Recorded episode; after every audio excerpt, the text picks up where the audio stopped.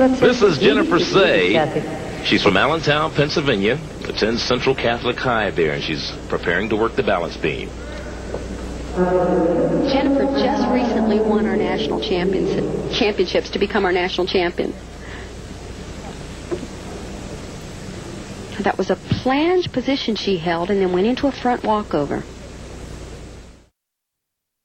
And welcome on in, everybody, to the Check Your Brain podcast hosted by me, Tony Mazur. If you are on YouTube and Rumble, well, you get to see me. Hi, everybody. You see our little boxes in the corner. That is my podcast logo. I do have a free podcast that goes out every week wherever you get your podcast, which is this one. Uh, but if you want more content from me, to go to patreon.com slash Tony Mazur, T O N Y M A Z U R. For just three bucks a month, you get content where I rant on solo shows and I have guests on. And sometimes I give you bonus content if you give me a couple extra bucks a month. But if you don't feel like uh, being shaken down and hustled by me for more money, uh, I, the free podcast is out. And I also do another Rumble show where I do kind of what I do on Patreon, but I put that out for you folks for free, usually on Thursday. So go check that out. But uh, yeah, this is the free podcast where I have a lot of guests on. And what this guest really has kind of been a bit of a renaissance woman and is uh, surfaced in a couple of arenas. In fact, uh, no pun intended, but one of them a literal arena. And that is my guest today, Jennifer Sey. Thank you for doing this, by the way. Yeah, happy to be here. Nice to meet you. So you are uh, for people who heard about your name before, they're like, "Wait a second, why have I heard this person's name a couple of different times?" Because usually, when you're a young uh, like you see a lot of uh, gymnasts or uh, Olympians, and they kind of make a lot of appearances. They'll be on some uh, Wheaties boxes and everything. But you uh, were, were were a young gymnast, and then eventually you rose up the ranks in corporate America. So people, you've been in the public eye for, gosh, since the since the eighties. I don't mean to age you, but I mean that's that's you've been around that long. People can find the records. So, uh, for folks who aren't aware of who you are, I guess give a little bit of the backstory from you being sure. the gymnast to working your way up into corporate America. Yeah, I was an elite gymnast as a child. I never made a Wheaties box, but I made the national team for about seven, eight years, I think. It's hard to count. Um, first time being, I think, 1981, aging myself.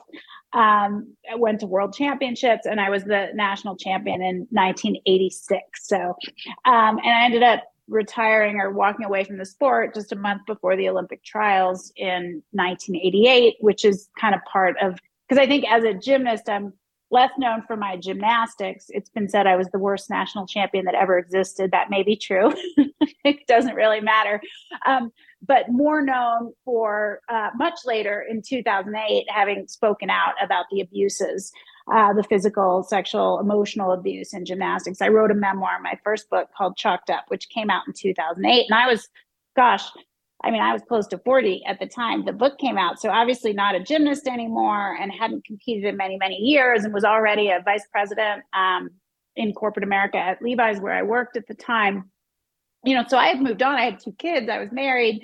Um, but I felt compelled to write this book because, you know, 20 or so years out of competing, I was still really struggling with the treatment that we, you know, labored under as young athletes. You know, gymnasts are very young. Um, like I said, I made my first national team when I was like 11. You know, I was just a baby, really. I was training five, six hours a day already. And the coaching is really cruel. It's an incredibly cruel coaching culture. It's brutal. Um, you know, outside of the sexual abuse, which is, I think, now kind of understood because of the case of Larry Nassar, which I can mention later. Um, but the the physical and emotional abuse is absolutely brutal. I mean, everything from, you know, I was weighed in, my weight was announced on the loudspeaker at the gym. I was shamed and fat shamed for, you know, having 1% body fat and weighing, you know, 98 pounds when I was 18, not just in the gym by my coaches, but by like the nutritionist hired by Team USA. I mean, this is how bad it was. Um, forced to train on very serious injuries um, competed and trained on a broken ankle for two years at the end of my career. Uh, eating disorders are rampant. You know, we were often told you need to lose three pounds by tom- tomorrow by any means necessary. Um, you know, what does that mean to a 13 year old? that mm-hmm. means I'm going to go home and do something that's not very good for me. Um, so you know and this is that's that's the abuses around you know training on injuries and and the fat shaming but just the general treatment you know, you're a lazy piece of garbage, you're a piece of shit. Like all this shit was just sorry, uh was No, just sort of curse. normal. Yeah, absolutely. was normal and par for the course. And you were kind of made to feel like, well, if this bothers me, if I am upset by this, if I feel wounded because of this treatment, then I am weak. And so I better just keep my mouth shut and keep going. But of course, it affects you and your self esteem. And so, all of that is to say, by the time I was 40, I still was sort of dealing with some of the repercussions of this. And despite success in gymnastics as well as in the corporate world, I had cripplingly low self-esteem and terrible anxiety and i still had like ptsd nightmares about gymnastics. And so i wrote the book because i was just trying to kind of make sense of it. I went to wrote the book and i went to a lot of therapy and i came to understand that essentially it's like being an abused child right? Like if a if a mother hits her kid she she usually will say something to the effect of well i wouldn't have to hit you if you weren't so bad if you Yeah. so it's your fault you were abused and that's kind of how i what i believed about myself. I got over that in the last 10 years. Um, but so i'm more known for that because it was the first first person account of what it was like in the sport. You know there had been one journalistic account before that but that was it. Yeah, and it, it's it's fascinating because you're you're dealing with very young, vulnerable women at that time who are trying to compete. I saw the quote there from uh, Dominique Moceanu, who, by the way, is from my neck of the woods here in Cleveland. oh Ohio. nice she's a And, uh, friend She was she was one of my first crushes, and I got to meet her, and I'm like, okay, yeah, that's uh, remember, remember when I was a kid, you were a kid, and uh, uh, now She's everyone's great. married, and Yeah. but uh, but it was like one of those really cool things. But um, what I find interesting is that you're dealing with the vulnerability of, of kids. Essentially are children and uh, trying to compete at such a high level. And I think also part of that too, that I know you've chronicled a little bit is that uncertainty, and that there are certain sports where you move on to bigger and better things. So if you're a high Right. school football player, you're the starting quarterback, you know that you'll get a scholarship to college. Well, then you get a scholarship to college, you're the starting quarterback at insert major university, and it's leading to something.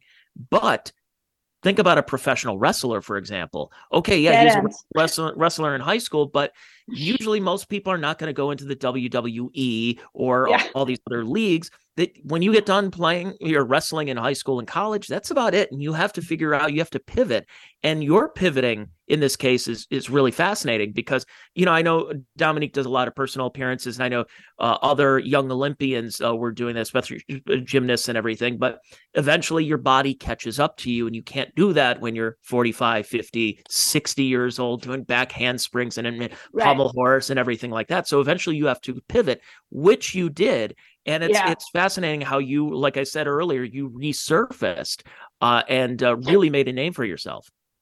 Yeah. No that's right. I mean one of the things I, I wrote about in my first book and possibly in my second i can't even remember what i said at this point um, you know i went to college and it felt like retirement. Like i was exhausted. I'd already had a career for 15 years. I was 20 years old. I went a little late and i you know i had no gymnastics career ahead of me.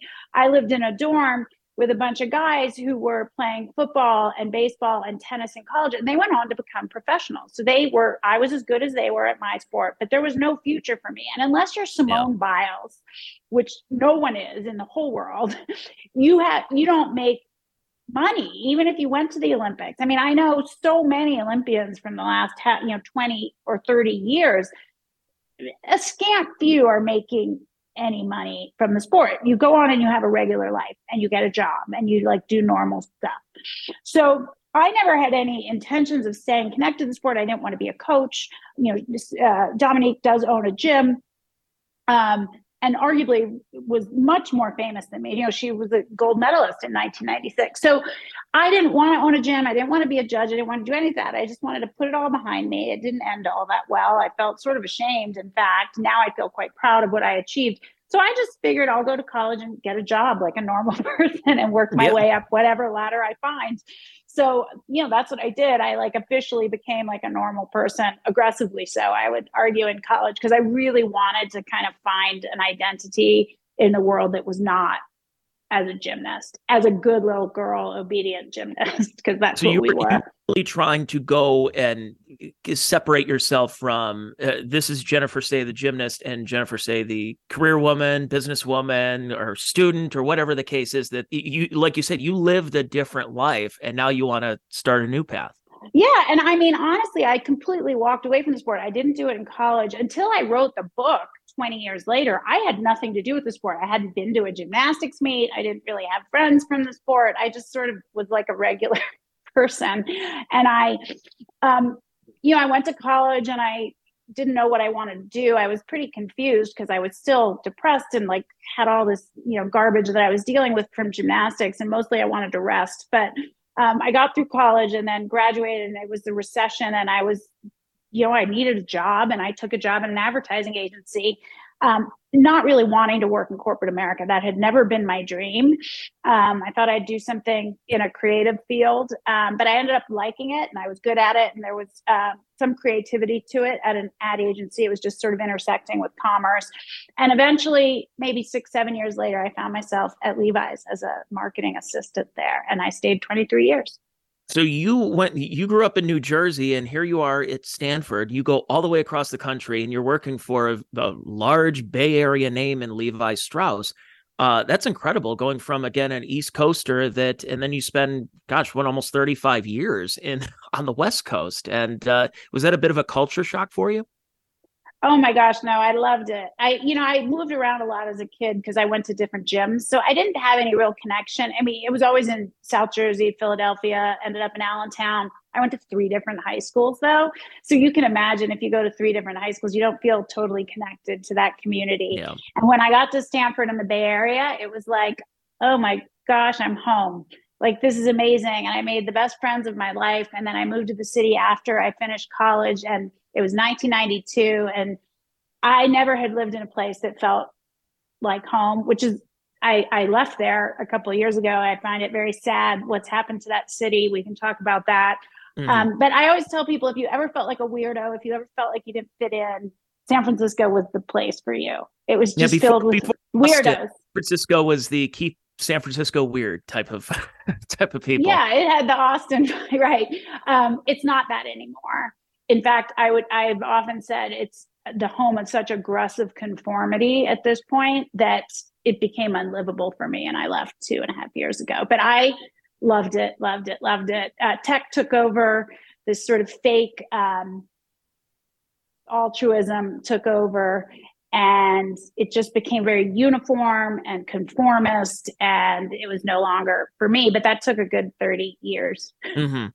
Well, and and what's interesting because reading your book and reading what you've and, and listening to you on other podcasts and interviews, you've talked about how with being with Levi and resurrecting that brand. And here I think a lot of people were kind of confused by that because you think when you think of jeans, when you think of this the, the, whole clothing like I mean there was a Levi outlet we would always go to and Levi stores and you think of it's Levi's and almost everyone else. Brett Favre is, has Wrangler jeans and everything and you know with the uh, George Thorogood music and throwing a football around the backyard, but for the most part it was like okay, yeah, that's Wrangler, but I'm getting my Levi's. I'm getting I I have to get this. And it's just it was a recognizable brand. It was a legacy brand, but I didn't realize that it had gone through so many problems and that you really helped resurrect it and put them back back on the map again. Yeah, no, that's a good description. Um, obviously, you know, this is a brand that's been around 150 years, a company that's been around 170. Um, it started as a dry goods store, actually, not a jeans brand. 20 years later, patent for the first blue jean, 1873. Um, and throughout the 80s and 90s, it just took off. You know, it just soared. It went international. Um, in the 80s, it was like the coolest jean you could imagine. There was this campaign called 501 Blues, which launched at the 84 Olympics. I was just a kid at the time, but like there was nothing cooler than a pair of Levi's jeans. And um, the market was really different than it is now. I mean, now you have thousands of choices of jeans to wear. At the time, you know, you had three big players. You know, you had Levi's, Wrangler, and Lee, and that was kind of it. Um, and I think Levi's was such a dominant force. This is well documented in many sort of Harvard Business School reviews. They became a little complacent over the course of 20 years and really lost their footing by about 2000 and, and suffered a slow and steady decline of about a decade, a little more. Um, from there until in 2011, it was like are we going to make it? You know, almost bankrupt in 2011. But starting in 2013, I stepped into the CMO role, which is the chief marketing officer. And I don't want to say it was all me. See your cute cat there. Yeah, it's um, But there was a new leadership team, a new CEO, and the mission was to get Levi's back to its you know leadership position, and we did that. And in 2019, had a very successful IPO. It was privately owned before that. Yeah, it's amazing because uh, I, I was watching something on Kodak and you think uh, go back 20 years ago and you say Kodak, uh, could you think of a brand that's more synonymous, well, other than maybe Kleenex or chapstick, where With when you camera. take a picture, you're taking a Kodak. It's a Kodak moment. And to think yeah. that they would have gone bankrupt. And I think Levi's was the same way that that's right. Like you like you said, that it really seemed like they got complacent. You had other companies, not only companies like Guess Jeans would come up and you know they, they'd have the spokesmodels, the Claudia Schiffers of the world that were on there, but when Walmart, when Target have their own brands, they're like, we can make jeans too, and we'll make them for much cheaper than you get for Levi. That it is an interesting point how it could, how a brand could slip into. I mean, or yeah, you could decline. go to a store like a Kmart or a Sears that, again, 30 years ago, say, can there will be a time when there's three Kmart's left. And you're like, come on, are you kidding right, me? But right. legacy brands do get complacent yeah and they fail to innovate for the future and you know uh, evolve their message for a modern audience. And and you just described i mean we were getting it from all sides. You had these sort of super premium brands it started with ck calvin klein and maybe the 90s but ended with seven jeans and then rag and bone. And then you had all these people paying 200 plus dollars for a pair of jeans but then Tommy you had Hilfiger pri- was around yeah and then you had the private label which is what we call it which is what you described where you have you know target making their own brand of jeans and those are sort of undercutting you on price. And then you had i mean you had a whole like cadre of brands that were just like coming out of hip hop culture which those or, or Abercrombie. Hollister, Aeropostale, those brands as well. You have all those, yeah, which are mid market, but you know became really really relevant and sold in their own stores, whereas Levi's was selling in wholesale, and that became sort of dated and irrelevant. So all of a sudden, you're like you're like one of three players in town, and now you're one of a thousand you have a different you need to have a different kind of competitive mindset. And we sort of lost that but we got it back. And i think rebuilt the brand and um, it became really really cool and popular again. So for all this all this time and getting back into levi's and it, it's leading me of course to your book because for that time that you were there, even you putting out the book in 2008 about the, the the atrocities happening in the gymnastics world, it you weren't making waves as far as like negative. It's like, oh no, that's what Jennifer. She's a brand manager. Eventually, you became brand manager, and you were a part of this and resurrecting the brand. And and like you said, there is a lot of uniform conformity that goes on in these kind of echo chambers across the country, especially in San Francisco. And you weren't really making any, you know, negative issues until that certain time around March of 2020 which you chronicle in your book, which uh, came out, uh, gosh, actually about a year ago right now. Um, yeah.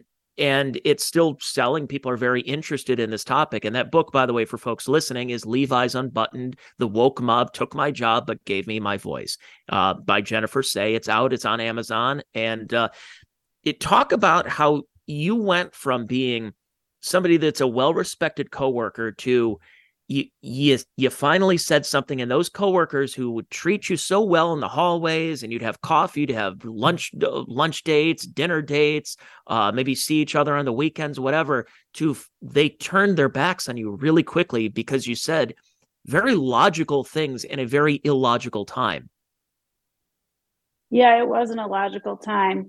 And I, you know, to your point, I, I mean, I'd always been known as someone outspoken about my beliefs. And, you know, you look back on what I said about gymnastics, because I did talk about the sexual abuse, and you think, well, that wasn't controversial. I will tell you, I have some experience getting canceled. Like th- this was with COVID was my second rodeo. Uh, that in 2008 to say that the national team coach throughout the 80s was a rapist, that was controversial. Not mm-hmm. to the people I worked with, but in the Olympic movement. And I was, oh my God, I was called every name you can imagine um, on social media, but in, in real life too. I mean, ex teammates called into radio stations to call me a liar and a grifter and all this stuff. So, um, that whole sort of cancellation thing was happening. Now, I, you know, I experienced that. I was redeemed in about 2018 when Larry Nassar, the doctor for Team USA for 30 years, who sexually abused over 500 athletes went to prison for life. Everybody said, "Oh, we always Jen was right. We stood by her always." Of course. yeah, of course they they misremember history. So I, my point is, I was known as someone outspoken, if not controversial. I was not, you know, and I, my politics very much aligned with the city because I think it's important to note it was the entire city of San Francisco that came for me. And eventually, as I became more known in my resisting lockdowns, the country, you know, there were the Covidians, as we call them, mm-hmm. online, who just literally, you know, came for me. So this wasn't just about the workplace. But yeah, I was very outspoken about lockdowns and school closures in particular. Mostly I focused on um, restrictions to children. And, you know, it's very related to what I described earlier in gymnastics because I felt like kids aren't going to speak up for themselves if they are hurting and they are suffering. Kids try to please the adults around them. Um, kids are resilient, have, remember? I know. Kids. and so, you know, I kept thinking, I wish someone had stood up for me when it was clear that bad things were happening in the gym. I wish some adult had the courage to say, this is not normal, but they didn't. And I went, you know, in I, I was redeemed in the gymnastics world. And in 2020, I made a movie called Athlete A, which did really well and it won an Emmy. It's a documentary about the Larry Nassar case and the broader abuses. And everybody liked me again, except then they found out I was a COVID dissenter and they came for me. The gymnastics community really, really came for me um, in 2020. And I was outspoken from day one, even before the schools shut down. Um, and I was very measured. Uh, there's a lot of the tweets in my in my book. I wrote op-eds. There's some edits, you know, some clips from those. I, you know, I was very measured. I'm very diplomatic. I try to, you know, I'm not a name caller. I'm not a yeller. Um, I had the chance to kind of go back over my tweet history as I wrote the book, and I was like, I don't regret anything I said or how I said it. Mm-hmm. I conducted myself. I was composed. I was respectful. I cited facts. Um, it didn't matter. I was called a racist and a eugenicist and a ableist and a Nazi. Grandma killer, all the yeah. Yeah, I was a Nazi. That was the good one. I'm now called yeah, that... a Christo fascist a lot, which I had to look up what that was. yeah. Well, it, and and it's interesting because I, I, believe your husband also was pretty was shooting my, from the hip a little bit. My husband is more aggressive than I am in tone in real life and online. People used to say to me, "Oh, but your husband that's just probably like his online, you know, persona because it's very aggressive." And I'm like, "No, no. That's what he's like in real life. Um, so he was a little more assertive. I was very cognizant of my role in the company and wanted to always be very respectful. And I also was very cognizant of not um, commenting on policies we had in the company. I, that was part of the reason I stuck with children because kids don't work in the company. so yeah. that, that was not commenting on a company policy. Um, and at first, in the first, I don't know, six months, no one noticed. I didn't, you know, I had like 10 followers or something, maybe a thousand, not very many. But then, you know, those of us who were pushing back on COVID rules, there, there weren't that many of us. We found each other fast. We followed each other. So I built a little bit of a following. And then eventually I was like on the local news and started having rallies to get schools open. And people started noticing. And that's when people in the community in San Francisco started basically saying I should be fired. Of course. Well, you know, it's what's interesting is I'm um so I didn't get a chance to off air tell you more about my background is I was a radio guy at the time. I work a normal job now where I get paid a lot more money. I have a little more a lot more freedom to podcast and talk about things, but I was a radio guy that uh, I was a producer and fill-in host at the time and I was working my way I was trying to get to you know whatever potentially host a radio show. I was uh, 2020 was the year I got married. And so I've got all this stuff going on for me and uh, I, remember I went out to California. I was out of my, I worked a part time job too. So I took time off for my, uh, like, I actually had vacation time saved up so I can work another job and make a couple extra bucks on the side, which is I worked for a, a promotions company and we went out to California. We're in uh, LA, we're in San Diego. March 8th of 2020, which was a Sunday. And I remembered we started hearing about COVID for the first couple of weeks, uh, like uh, don't touch your face, wash your hands. And then a couple of days later, I'm walking into the what was then known as the Staples Center in Los Angeles, and I get the word that it says Tom Hanks has coronavirus. Oh, right. I remember. And then that. they shut the NBA down, and then the NHL, yeah. which I was going to an NHL game, that was shut down. They shut down spring training, and I'm yeah. from Ohio. Which was the first state to start locking people down. They had the Arnold ex, uh, exposition, the Arnold Schwarzenegger weightlifting bodybuilding competition, and then he's uh, the governor of Ohio, Mike DeWine, shut the schools down. And so by the time I came back from California, the world was over. It was done. Yeah. Everything was changed. Yeah. And I, I, so I was going to work and I basically got censored by my radio station from hosting because I quote unquote didn't right. take the coronavirus serious. Because I and and when I say that is I was talking about things like what are the repercussions here? Right. What are the repercussions that we can be dealing with? And one of them I, I had mentioned was about what about like all these uh, music venues or a comedy show or something? And right. they said, and the response was Tony is selfish because he wants yeah. to go to a concert. And I said, yeah. no, what I'm being selfish about is I'm thinking of the local venue that books yep. the people, takes the tickets, the security, the roadies, uh, the lighting guys, the sound guys, the this, the this, cleaners, the food vendors, the yeah, the, all of it. People, yeah, yeah, and it too. bothered me so much at the beginning. On top of because I'm looking at all the other people with who do gig work, and nobody was covering it in mainstream media, including my radio station at the time. It was all about, oh well, we got to watch out. This could be killer. This could be deadly. And I'm like, yes, but look at your cost benefit analysis right now. Look at there your risk none. assessment. And I'm like, I-, I don't think this is going to work out. And I essentially got censored. It was very close to getting fired uh, from that job. Eventually, I lost my job a couple of years later. Different story, but the target was on my back at that time, yeah. and I, I, was getting people uh, sending screenshots of my tweets where I was saying like, um, "What about all the people who are in Alcoholics Anonymous that got shut down? What about the oh, people yeah. who were saved through through going to synagogue, going to church, going to uh, whatever, some place of yeah. worship?" All those got shut down, but the liquor stores are still open, the grocery stores shops. and the fast food places still open. And I'm just like, am I the only person who's concerned about this? And apparently I wasn't. It felt, it, it felt like we were though. It it did feel like we were, and I feel like my husband and I in San Francisco were definitely the only ones. Um, it, there was no one, and it was difficult as i'm sure you experienced. And mm-hmm. it was easy to be like am i missing something? But the more i read and i educated myself and one of the reasons i got very involved on twitter at the time is one of the cool things about twitter which is different than other social media is you can really like like i would reach out to doctors and ask them questions you know and i would say I, I asked them you know because i wanted to understand. You could talk directly with experts and they would answer you. And so i educated myself and everything I learned just reinforced what I already understood to be true. Um, which is like, what's the phrase about, um, now I'm going to forget it, but it, it was like you had this IFR, which they were saying uh, infection fatality rate was like well over 3%, but it was well under 1%. Kids yep. were not really at any risk, yet they were the most restricted.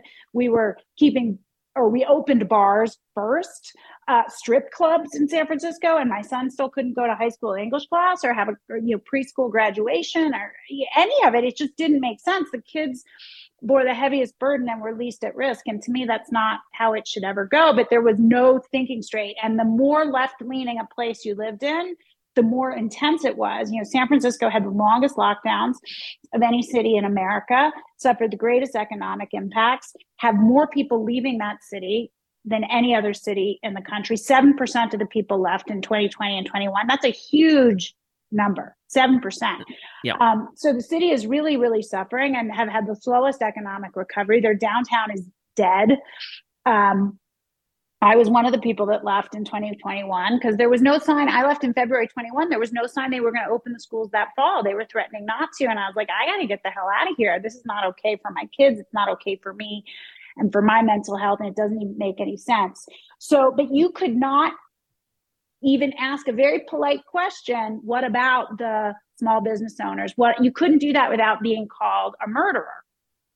Yeah, you were going to kill grandma because you wanted businesses to open, and it turned into you just want to get a haircut or you want a meal at Chili's. and it Right. wasn't the case and like you said you said left leaning and even to this day i still see it in I, I- i'm in a red state but i'm in a blue area and i still see Yeah. masks i mean it is november of 2023 that we're talking Yeah. and it it almost seems like it's a true sign of a of virtue that uh, they're they're signaling to people but it was weird how at the beginning it was political because it shouldn't be political if we're concerned uh, this is what it uh, in my opinion and and i think the facts kind of back up the opinion is it shouldn't be political if we knew pretty early on and when i say early on i'm saying april of 2020 Oh, yeah. that this disease is affecting older people Old people. and immunocompromised or obese or all the above. Immunocompromised, obese, old people are probably, you know, forget about it. I mean, the case fatality rate was skyrocketing. Yet we quarantined healthy young people. And in turn, they ended up gaining a lot more weight, especially kids. Kids couldn't Yeah. see their friends, couldn't couldn't do any kids couldn't have a homecoming or I should say a prom. They couldn't Graduation, football games, graduations. It was Yeah. amazing. And again, if you're in a blue area, you start looking around going, Am I the bad guy? Am I Right. like, am, I'm doing the research, I'm trying to figure this out. And yet here are my friends that say, Hey, let's do Zoom happy hour at five o'clock. I'm like, No, No. we're in our I- early 30s. We're we're healthy enough to have our own happy hour. I refused. I had to at work. We were, you know, working virtually for gosh, more than two years. So I had to participate in the Zoom culture then, but I refused any and all Zoom happy hours, Zoom Thanksgivings. I'm not doing it. I'm not, I'm not doing it. And let me just say, you're correct. You know, this is primarily a virus that adversely impacts the elderly. You named a couple other groups. Even those two other groups far, far, far behind the elderly in terms of the impact, you know, and like there's so many autoimmune diseases out there. I have one. I am no, I am not at extra risk. Like I hate lumping in the immune deficient because then everybody raises their hand. Something like 35% of women have an autoimmune disease. No, you're actually fine. Uh, immune deficient, if you've had an organ transplant, yes, you're at risk, but not if you have uh, psoriatic arthritis. You're not. You're fine. You're just like everybody else. Um, yes, the uh, you know those who are are severely overweight, but children are mercifully protected, and we just never, you know, we never uh, looked that reality in the face and let kids have their lives back. And what kids have suffered now in terms of the learning loss, the ongoing mental health impacts, the weight gain, the chronic absenteeism that's happening now in schools, the dropout rate, which nobody talks about, but is going to continue. Because if you fell behind freshman year and you haven't caught up yet, the likelihood of you dropping out is high. And what drove me crazy, to your point, is like you just got accused of like wanting a haircut. No, I don't want a haircut, but I or I don't care. I, I don't really get one anyway. But like when my son couldn't have a preschool graduation outside, yeah, I cared about that. These are tiny little milestones, but milestones are what make a life. And at, you keep telling these kids that they don't matter enough to have these little milestones, whether it's prom or graduation or preschool graduation, and you give them no hope for when this will end. And so the suicide rate and the drug addiction and overdose rate for young people, because remember when you're a kid, like everything is right now. And if you have no hope that you're going to get to go to prom next year, for far too many kids who, yeah, probably leaned towards depression before, but would have been fine, it just became too hopeless to continue. Yeah, they You know? when when you had mentioned about in the book and talking about how kids are resilient, it's like kids may be resilient in some ways, but they're also their prefrontal cortex is not developed yet. That they don't understand that these memories that they were robbed of. I mean, you'll you'll never get this time back in your life. Um, you- thinking about the senior class of 20 this this is one thing that really bothered me you probably saw this uh, from your facebook friends too is it was the senior class and schools were shut down. Everyone's either doing zoom school or we're just uh yeah extended spring break. Do whatever you want. Play video games. Watch marvel movies. Watch tiger king. And i saw this tone deaf thing on facebook where everybody started posting their high school class photo. And they're like here's me in the class of 86 here's me in the class of 72 here's me in the class of 2005 boy what kind of hair. And i'm like do you understand how tone deaf it is that right. you're what you're doing is you're bragging to these seniors, whether you Kids. think or not, and spitting in their face by saying, I got to have a senior year. I went to homecoming. I was on the homecoming court. My prom was great. Too bad you can't have it. And I'm right. thinking, again, am I the only one who doesn't see the problem here? Well, you were one of not too many in the beginning that was willing to to speak out. And I'll tell you, I get why they weren't willing if other people saw it because it did stink. You know, look, I gave up I ended up giving everything up um, in my life, almost everything, not everything, because I felt so strongly about protecting children. And as the you know, the name calling and the reputational harm started to come in an attempt to silence me, I felt really, really strongly that I really needed to keep speaking up because there was so much um, actual censorship, as we know now from the Twitter files, but social censorship as well. And the fact is, is I was right. I was right about all of it. Every little bit of it. You know, one of the things I find funny is now most of the friends that I have are canceled people and yeah. so many you know a lot of them for things like like what i spoke up about. Some of them they actually did things that i'm like whoa that's pretty bad.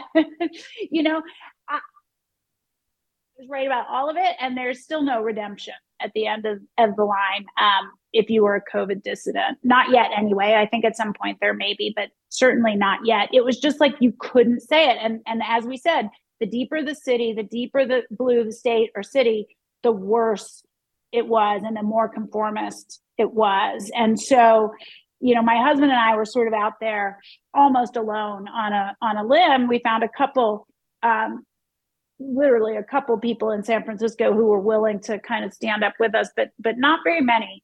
Um, it it really was kind of risking everything to do so which it, i didn't think about that when i started but then when i kind of got the pushback i was like hell no i'm saying true things i get to say these things yeah, I get to say these things. People wanted to shame you for saying things that went against because they're like, because because that was one of the problems that I noticed was this rise of the expert class. That we had Dr. Fauci, you had Rochelle Walensky, you had um, Francis Collins, and therefore instead of having the old Crossfire, the CNN show Crossfire, where you can have Paul Begala on one side and Pat Buchanan on the other, and then they argue for a half hour, and then they kind of come to some kind of like, okay, well, where's a happy medium here? The expert class made it so that if you didn't agree with the expert, your opinions are now outside the Overton window of Fringe. public and acceptable discourse. Yeah. And that's what was wrong because it's like when Dr. Fauci literally said, I am the science. And if you are disagreeing with me, you're anti science. So therefore, he props himself up as if you have any issue with him, it's because you have an issue with everybody else who believes in this, what seemed like it was either cult or religion. And it, a lot of people bought into it and felt that if you said anything that Dr. Fauci wasn't saying, then you're Hitler essentially. And I, I, I hate using Godwin's law talking about it, but that's what they were saying. That seems like appropriate said, right now. Nazis. It yeah. was it was unbelievable how and this and this wasn't just 2020. This wasn't just election. This wasn't anything like that. It goes into uh 2021 when now oh, we I, have the vaccine mandates. Oh, yeah. I mean, it kept getting worse, and and I avoided talking about vaccine mandates for the most part because my company had one. Um, but it went. I still get horrible DMs and like all. I mean, I still do. It's like I I believe it's established beyond a shadow of a doubt that closed schools were a terrible mistake and mm-hmm. incredibly harmful. And yet, you know, I'm still getting you know, you're a disgusting eugenicist and you don't care if black children die. That was basically the gist of it. So, you know, there were some people so convinced that they will never move away from that from that perspective. But you know, you mentioned earlier how politicized it came, and um, as somebody who is now accused of being alt right, not accused, but you know, stated to be alt right, despite having spent my entire life, you know, left of left of center. Um, you know, they would shout at us that we were politicizing it. You know, I still get that. You politicized mask wearing. No, I didn't. I am not the one. And the fact is, and I thought this early on in 2020, I didn't understand why there was this divide in, you know, sort of blue versus red.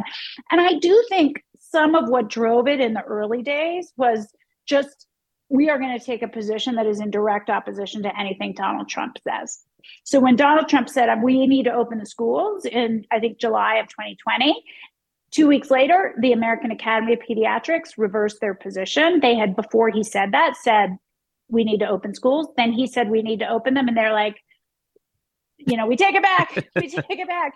I'm like, if that's not the most obvious example of this being about politics, not what's good for the community, what's good for our society, and what's good for our children, then I don't know what is. Um, but th- because it was politicized in that way, I thought, well, if if the Democrats take back the White House, then they'll just declare victory over COVID and everything will go away. But it didn't. It just kept getting worse and more. And I think they just, it was in the ether at that point, and people's identities were tied to being um, pro lockdowners. Like, why would you want your identity tied to that? And to your point, some of them, they still wear masks to this day to signal what, that they're on the good side, that they're team good. Um, and it's just, it's now just another piece of the kind of political landscape and the dynamic that exists you know? That's a great point that you said about the uh, people who made it their personality because these were people who didn't have a personality until march 11th of 2020 is that they became the pro lockdowners they became the quote unquote the karens that uh, I, like i remembered hearing from tv stations that the people work at tv stations on the switchboard were saying i saw somebody walk into an applebee's and they i thought restaurants are supposed to be closed down and the switchboard operator has to go uh, did it ever occur to you that people are probably getting DoorDash and somebody has to physically go again, something that they didn't think about that the food fairy shows up at their, you press two buttons on your phone, you get a cheeseburger and it just magically shows up. Well, who cooked the burger? How'd the bur- how'd the burger, how'd the bun, how'd the condiments get to the restaurant? Get to the restaurant. It's that yeah. I, Pencil. It's it's the the great I, Pencil uh, essay for people who ever want to go check that out. And they couldn't figure this out and it, it, this can continue throughout 2021 there was of course and then the new variants popped up. And then slowly in 2022 they just a lot of places phased out the vaccine cards and everything.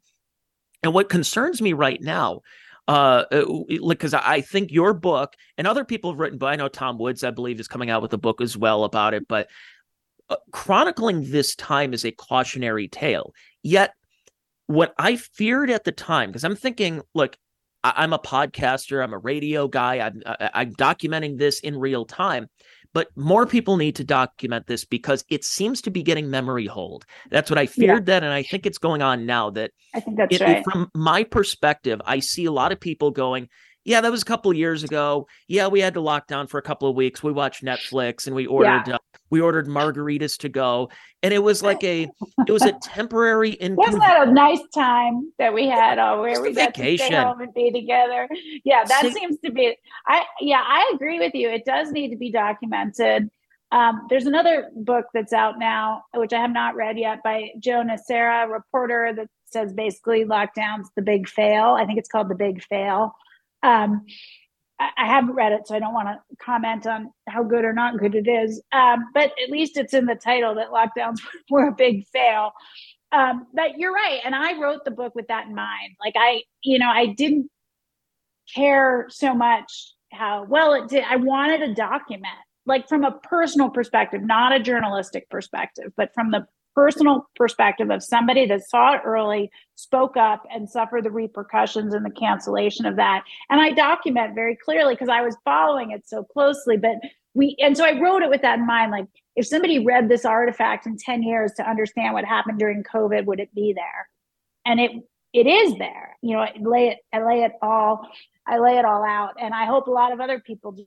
I think what what frustrates me, and I'm sure you at this point in time, um, there's another book about the impact of school closures by a reporter named Anya Kamenetz. This is, you know, an example. There seems to be widespread agreement that school closures were terribly harmful, but they're st- they're no finally one- starting to say it on Bill Maher's show of all places. I mean, this is like the you know, he he was like the liberal Jesus for a long time in Bill yeah. Maher, and when you have people like Andrew Cuomo and the NYU professor who says I was a harsh lockdowner for school closures, and uh, yeah, yeah, turns out we were wrong. Now they don't apologize; they just well, say, "Well, we need some amnesty." well, okay. yeah. I mean, what I was going to say is there's acknowledgement, but there's not accountability. There's yes. a, it's there's no like these people did it. These government officials these public health bureaucrats who were given way too much power made terrible decisions. They loved having that power over us and they milked it for all it was worth. And they made poor decisions given the data that we had. And they can never have that much power and authority again. I mean, I don't want Cuomo on the Bill Maher show. He was no. the worst. He led the country. Well, Gavin Newsom, I believe, was the worst, but he was one of the worst. He does not get to have redemption and not get asked hard questions on Bill Maher. And Scott Galloway, the NYU professor, again, a position of leadership or authority, but he goes on and he's like, well, maybe we were overcautious, but we should all get some grace and forgiveness. No, where's mm-hmm. my grace and forgiveness? I was actually right and I have received no grace and forgiveness. And I don't want to make this about me. I mean, people like me. People yes. have lost careers, they've lost their reputations for being right. And what we're still told is, well, you may have been right, but it was for the wrong reason. So you're still a bad person. I mean, I'm paraphrasing. Whereas Scott Galloway and you know Emily Oster's view, Brown professor, is well, we may have been wrong, but it was for the right reasons, So we're still the good people. F that.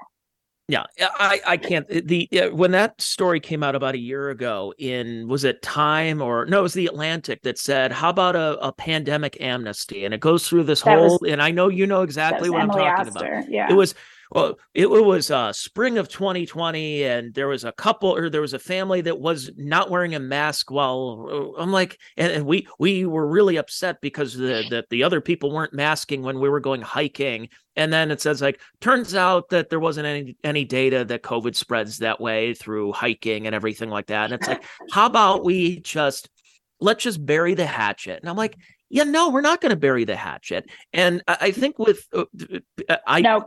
I've experienced it with my career. I've had friends and colleagues just they they turned their back on me. They unfriended, they unfollowed, they blocked me. Yeah. like, how dare you? That do you you want to kill my grandmother? Don't you understand? I have a kidney issue, and it's like, yeah, okay.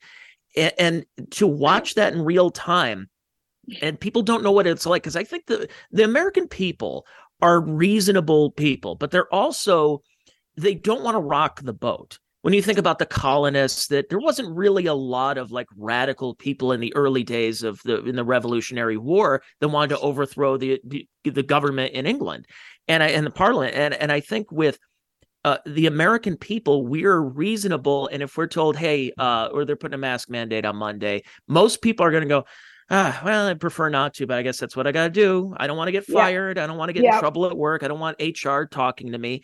And they preyed on those people. So for the dissident voices like yours, like mine, like so many others, we had to suffer the consequences. And here yeah. we are three years later going, guys, how about an olive branch? No, yeah, I don't no, I don't feel like it. Um, I, you know, I, I, the one thing I will say is I don't think it's just the American people. I think this is one of the things because in in the heat of it, I was like, what? Why aren't more people saying something? But I think as I've studied this and looked across time and geographies, I think most people go along. Mm. They just do. I mean, it, the Milgram experiment bears it out. I think you've got 10% on either side. You know, you've got 10% who are willing to kind of stand up and, you know, suffer the slings and arrows. You've got 10% that are true believers. And you've got those are the ones still masking everywhere. And then you've got sort of 80% in the middle who are like, there's a range, but I'll just go along and hope this ends soon no, that's not me.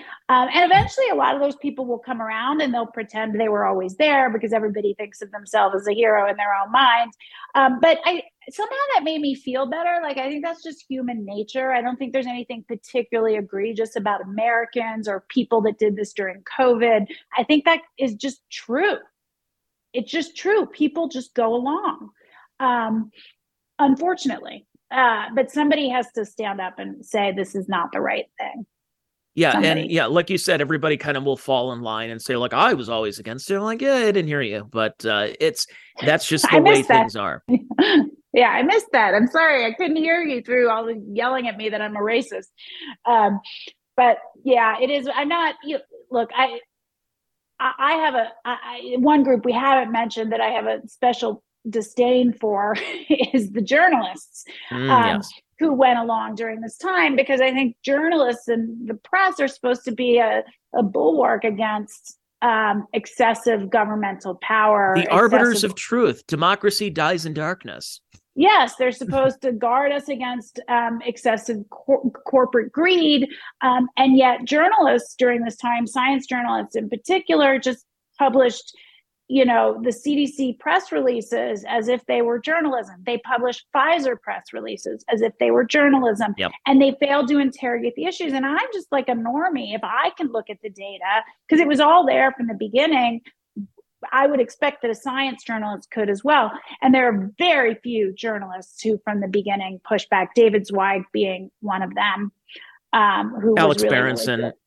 yes. Those You are know, about he- it yeah that's that really was about it other than like podcasters and radio some radio guys and like more alternative media but yeah no i saw it in firsthand is working at a radio station that was a news station in the morning and essentially going on the air with a written press release by the governor via his press secretary and the health director of the state of ohio. We had this thing this here's another thing that bothered me in ohio. Our governor is mike dewine and every day at two o'clock, he would do a press conference that uh, all the wine moms would call it Wine with DeWine. So Ugh. while they're at their Zoom calls and they're working remotely, Mhm. they put their TV on at two o'clock. So our governor would uh, tell us about the latest coronavirus statistics. Then he'd send it over to the health director to say why we need to stay home and mask up and everything and uh, not wear hazmat suits. And then you go back to the governor talking about what college uh, tie that he has. Like this one's from Oberlin College. It's uh, located in Oberlin, Ohio. These are the colors from. I don't care, Mike. No one. it- Yeah. It, it, turned into a thing where it's uh the, the a bunch of people would pour a glass of Chardonnay or Cab or uh Sauvignon Blanc and and they'd sit there next to their laptop go like oh I'm only sipping I'm not getting drunk at work because we're doing wine with DeWine and and it just it, bringing up these things actually like just rereading your book and, and going through a lot of your interviews in the past to study for the interview I started getting angry again because Yeah. this can happen again and I don't think Yes. people realize that just because we went through this and uh, like I, I have some of my friends go okay Tony you were It's right over. Maybe they shouldn't have locked down, but it's been it was years ago. Let's not keep talking about it. And I'm saying there's a possibility that this could happen again. And Well, we yeah. need to be prepared. Yes, I don't think, and that's what I mean. What I mean by accountability, because I do believe it will happen again unless we firmly establish that in the public public record, not like some rando like me writing a book, but in the public record, that this was a, a the, the the approach was a devastating catastrophe and that we caused so much more harm than good. And this can never happen again. Like that has to be part of the public record. We can never shut schools down. It isn't it is not only ineffective and it's not only an atrocious civil rights civil rights violation but it's a moral abomination. You cannot tell people in a free country they're not allowed to have people in their home. They're not allowed to have a protest unless it's the approved kind of protest for you know uh, for for Black Lives Matter, but not for not if you're an anti-lockdown or, or an open school, or you can't have those protests. We would post um, notifications for rallies we were having on Facebook, and they would be taken down within minutes, um, not by human beings, but by, by Facebook. Um, that's not the country we live in. You know, we now know notable, renowned doctors who went against the mainstream were censored and kicked out The Great Barrington. Doc Declaration. Yes, um, people risked their jobs. They lost their jobs. This cannot happen. This is not America, and so it needs to be established that not only was it an unfortunate outcome, but it was a terrible, terrible policy, and can't happen again. The government leaders and the public health leaders who were given way too much power by the government leaders and they all used each other to like say oh it wasn't my decision right like newsom will say well i didn't decide it was the local municipalities or oh but i'm not deciding my public health person is telling me and the public health person says well it's not my decision it's the governor's decision so they're all like this Yeah, that's know what, what? that's what Fauci said. I, I never said that they should lock down the. I just only had some recommendations about what can happen. I'm like, come on, come on, okay. Well, he it, knew it's fu- exactly what would happen he knew It's fu- exactly Oh yeah, it- it's funny you said accountability because I want to sort of switch gears a little bit because we talked about this Yeah. off the air. So two three years ago, you have people online, extremely online people, or a lot of like far left wing coworkers and everything, or people who just working outside of whatever business, flooding inboxes of HR representatives by saying, you know, one of your employees is saying that schools should be open. Or you one of your employees is saying that this vaccine doesn't work and is an anti-vaxxer and anti this, this, and this. A lot of those same people, it's a weird crossover with the Venn diagram, are now experiencing their form of accountability. That they said there is no cancel culture, it's called accountability culture. And that if you get fired from your job or you get uh, uh, kind of burned at the stake figuratively, that you deserve it because you are being held accountable. Well, now, in the last month now, month plus uh, since the attack, uh, Hamas's attack on Israel, you are seeing a lot of very pro-Palestinian slash pro-Hamas talking points that are being mainstreamed.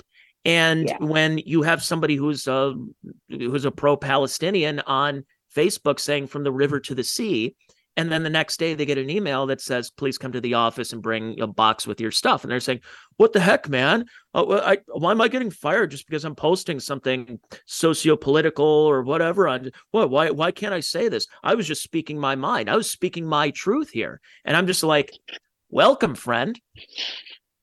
Yeah, look, I don't cheer for anyone getting um, fired or censored. I think they should be able to go, and I honestly do. I think they should be able to march and they should be able to say those things. Um, I do think there's a line. You know, I think if you um, hit a guy over the head at a rally and he dies, that just happened in Los Angeles.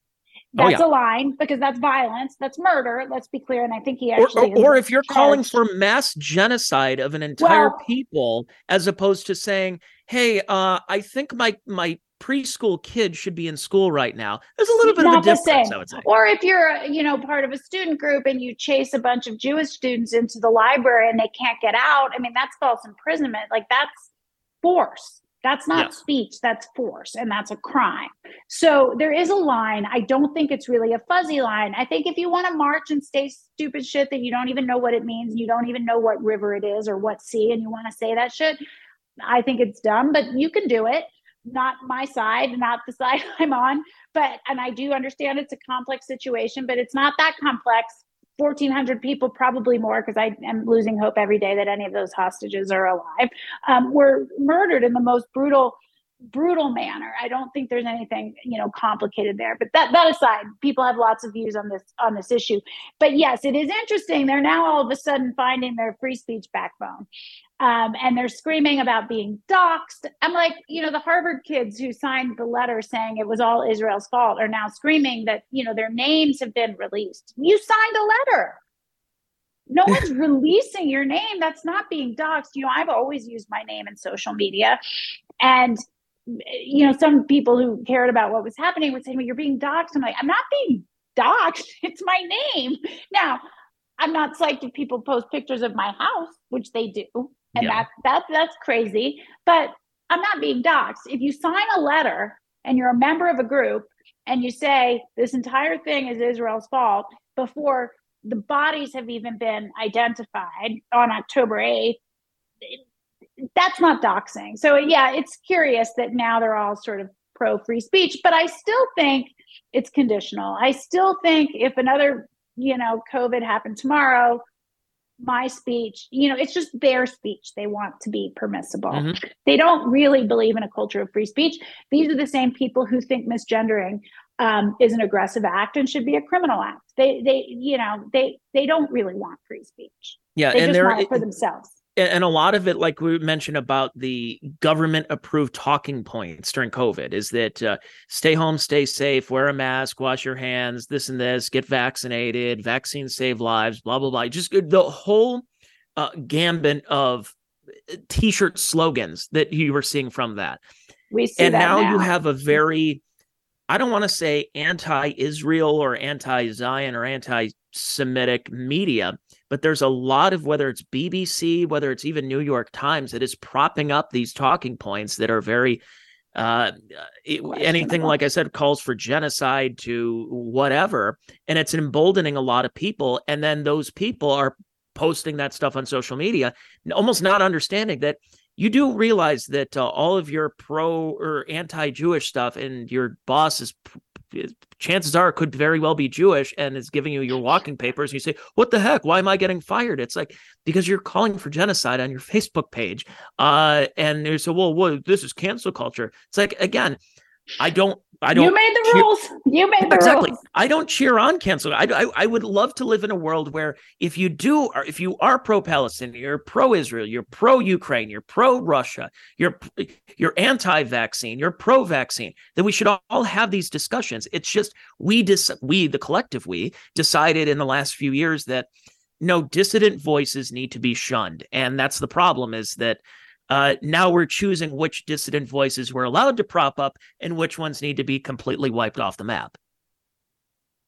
Yeah, exactly. And I, you know, like it gets weird the line because to you know to the point we discussed earlier, like we were billed as eugenicists and murderers, and genocidal maniacs who just wanted to kill the immune compromised, and so that's why I sort of reserve space for the marchers who I would argue you know they don't even realize with the slogans they're citing um, that they do call for a genocide of, um, of Israelis, and often they veer into Jews. We, you know, we've heard "gas the Jews," we've heard "clean the world" with a Jewish star, you know, a Star of David on it. Like, mm, I don't know, it's kind of on the nose as far as I want to, or I'm okay with killing all the Jews. We've now heard people saying, yeah, Hitler had the right idea. We wish he finished what he started.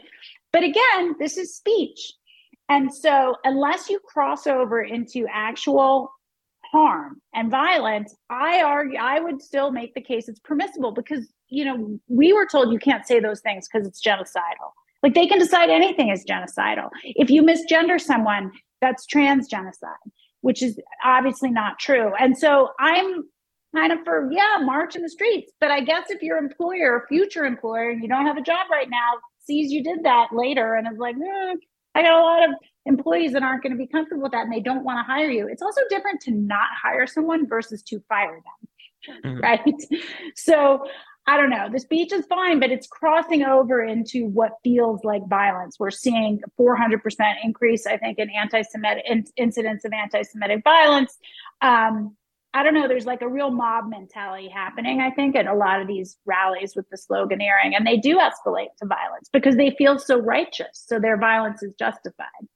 Well, you said mob mentality. It's uh, it's part of your book title, the subtitle of the book there. But Levi's Unbuttoned uh, by Jennifer Sey. It's uh, the woke mob took my job but gave me my voice, and it's available there as well as Chalked Up. Go go buy both books. I mean, these are both very important books for you, and uh, I mean, uh, from what I read, you uh, you were offered because that Levi's basically had no place for you. The CEO was willing to give you a, a million dollar severance after 23 years with the company, and because you would have had to take if you took that severance, you would have had to have an NDA, and you didn't want to do that. You wanted to be able to write a book and still say whatever you want. So, uh, what, what's how, how have you been? Are you I guess using the terms now white pilled. Are you white pilled for the future? That, What's that are, mean? I haven't heard that one. What does that so, mean?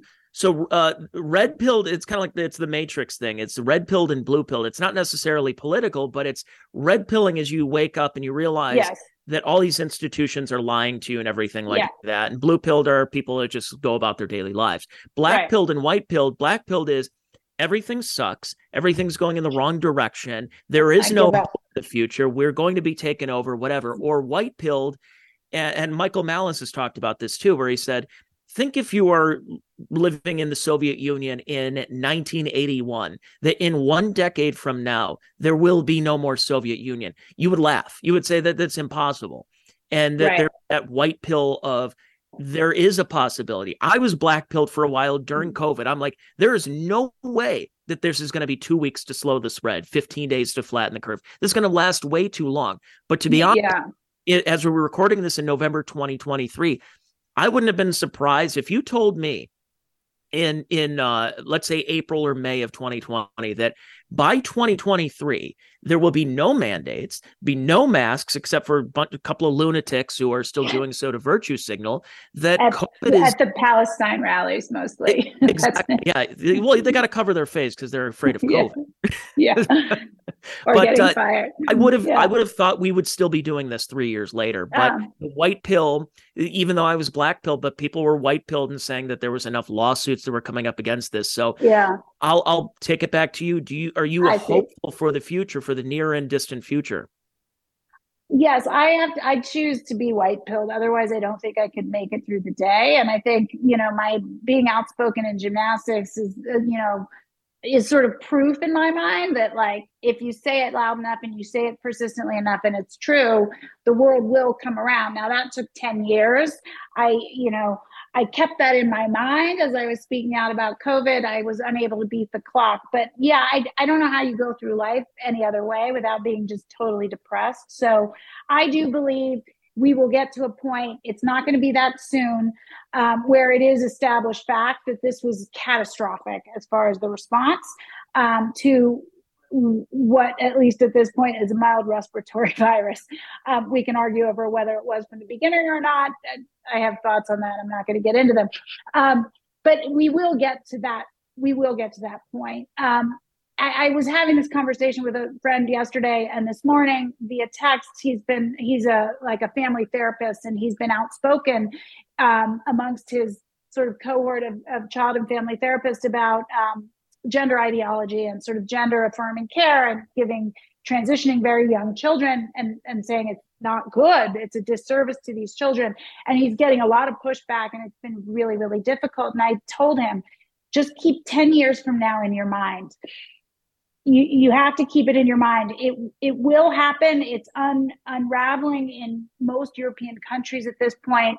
They're no longer you know putting very young children on puberty blockers and um, cross hormone drugs they're they're quite a bit further along than we are they started sooner they're 10 years out they're 15 years out they're seeing the harms that were done and so just keep 10 years from now in your mind but know that it's going to be a long hard journey and know that you're doing the right thing so i am white pilled i guess and i'm glad you told me that term because i i just I believe the truth outs in the end, and I believe we get to the right answers. And there's a lot of suffering that can happen between now and then, but you have to believe that.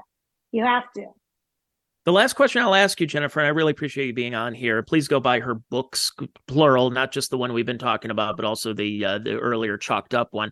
Um, I, I've been let go. As someone who works in media, you lose your job, whether it's you say something on Twitter or whatever, you get thrown out, or the company is downsizing, you get let go. It's happened before, and I. I'll have like a radio station T-shirt that I worked at. I'm like, well, I don't need this anymore. Why would I be wearing this? So I'll ask you: Do you have Yeah. any Levi's in your house still? Do you still wear them? Almost every day. Really? So, did, like, are like every time you put your jeans on, do you think like this is the company that uh, I had feuded with? They had a bad falling out, or are you just like, these are damn good jeans? you know, I don't know if you wear Levi's. I've been wearing them since I was six. Um, you know, I wore them almost exclusively starting in my 20s. And then certainly when I started working there at 29, I've worn them exclusively ever since. I have probably over 100 pairs. The 501 is my favorite. It's my favorite jean. It's the best jean. So I don't think about it. I wear my favorite jeans. I pretty much only wear jeans. You know, if you work at a jeans company for a long time, you don't have a lot of other clothing. So unless I want to like burn 90% of my wardrobe and then buy all new stuff, plus they're my favorite. They're the most comfortable. They're the best. They make your butt look the best. So So, you- so you just you put them on. You're like, you, you just take it out of your mind that like, hey, I used to work for this company. It's just like, well, you know what? These uh these still fit and these these still look good on me. So well, here's what I'll say is I still believe in the promise of that brand. I didn't I worked at the company for a long time. I still believe in the goodness of not just the product but the values. I think we've all just like I believe in the promise of America and we had a little bump in the road the last few years, but you have to still believe that we stand on and lead the world and freedom and civil rights and we fucked up for a few years and we'll get it back. And so, yeah, I still wear the brand because I still love it. I love the the values that they profess to espouse, and I love the product. So, in this picture on the cover, is are those Levi's or are those have to be like off brand just because you didn't want to get into any uh legalese? No, that's all Levi's. The bottoms are 501s, the jacket, the t-shirt, all of it. Very nice. All right. Well, it, it, Jennifer, it was a real pleasure speaking with you, and uh, good luck not only with the book but everything going forward. I'm glad you're white pilled um, because it's it's tough out there, especially if you're if you're a parent. I, am working on trying to have children myself, but uh, it uh, I I can't even imagine what parents had to go through the last couple of years and uh, what what's going to happen going forward. But uh, best of luck to you and you. dealing with this and dealing with your detractors. And uh, it seems like uh, it's only been a couple of years, but it seems like you really are coming out on on the other side and looking pretty good. Hope you are too. Thanks. Not Thank you, easy. Jennifer. And I yeah. appreciate you folks for listening to the Check Your Brain podcast. I'll be back with you with another free episode of this fine podcast, if I do say so myself, coming up next Wednesday. Bye, everybody.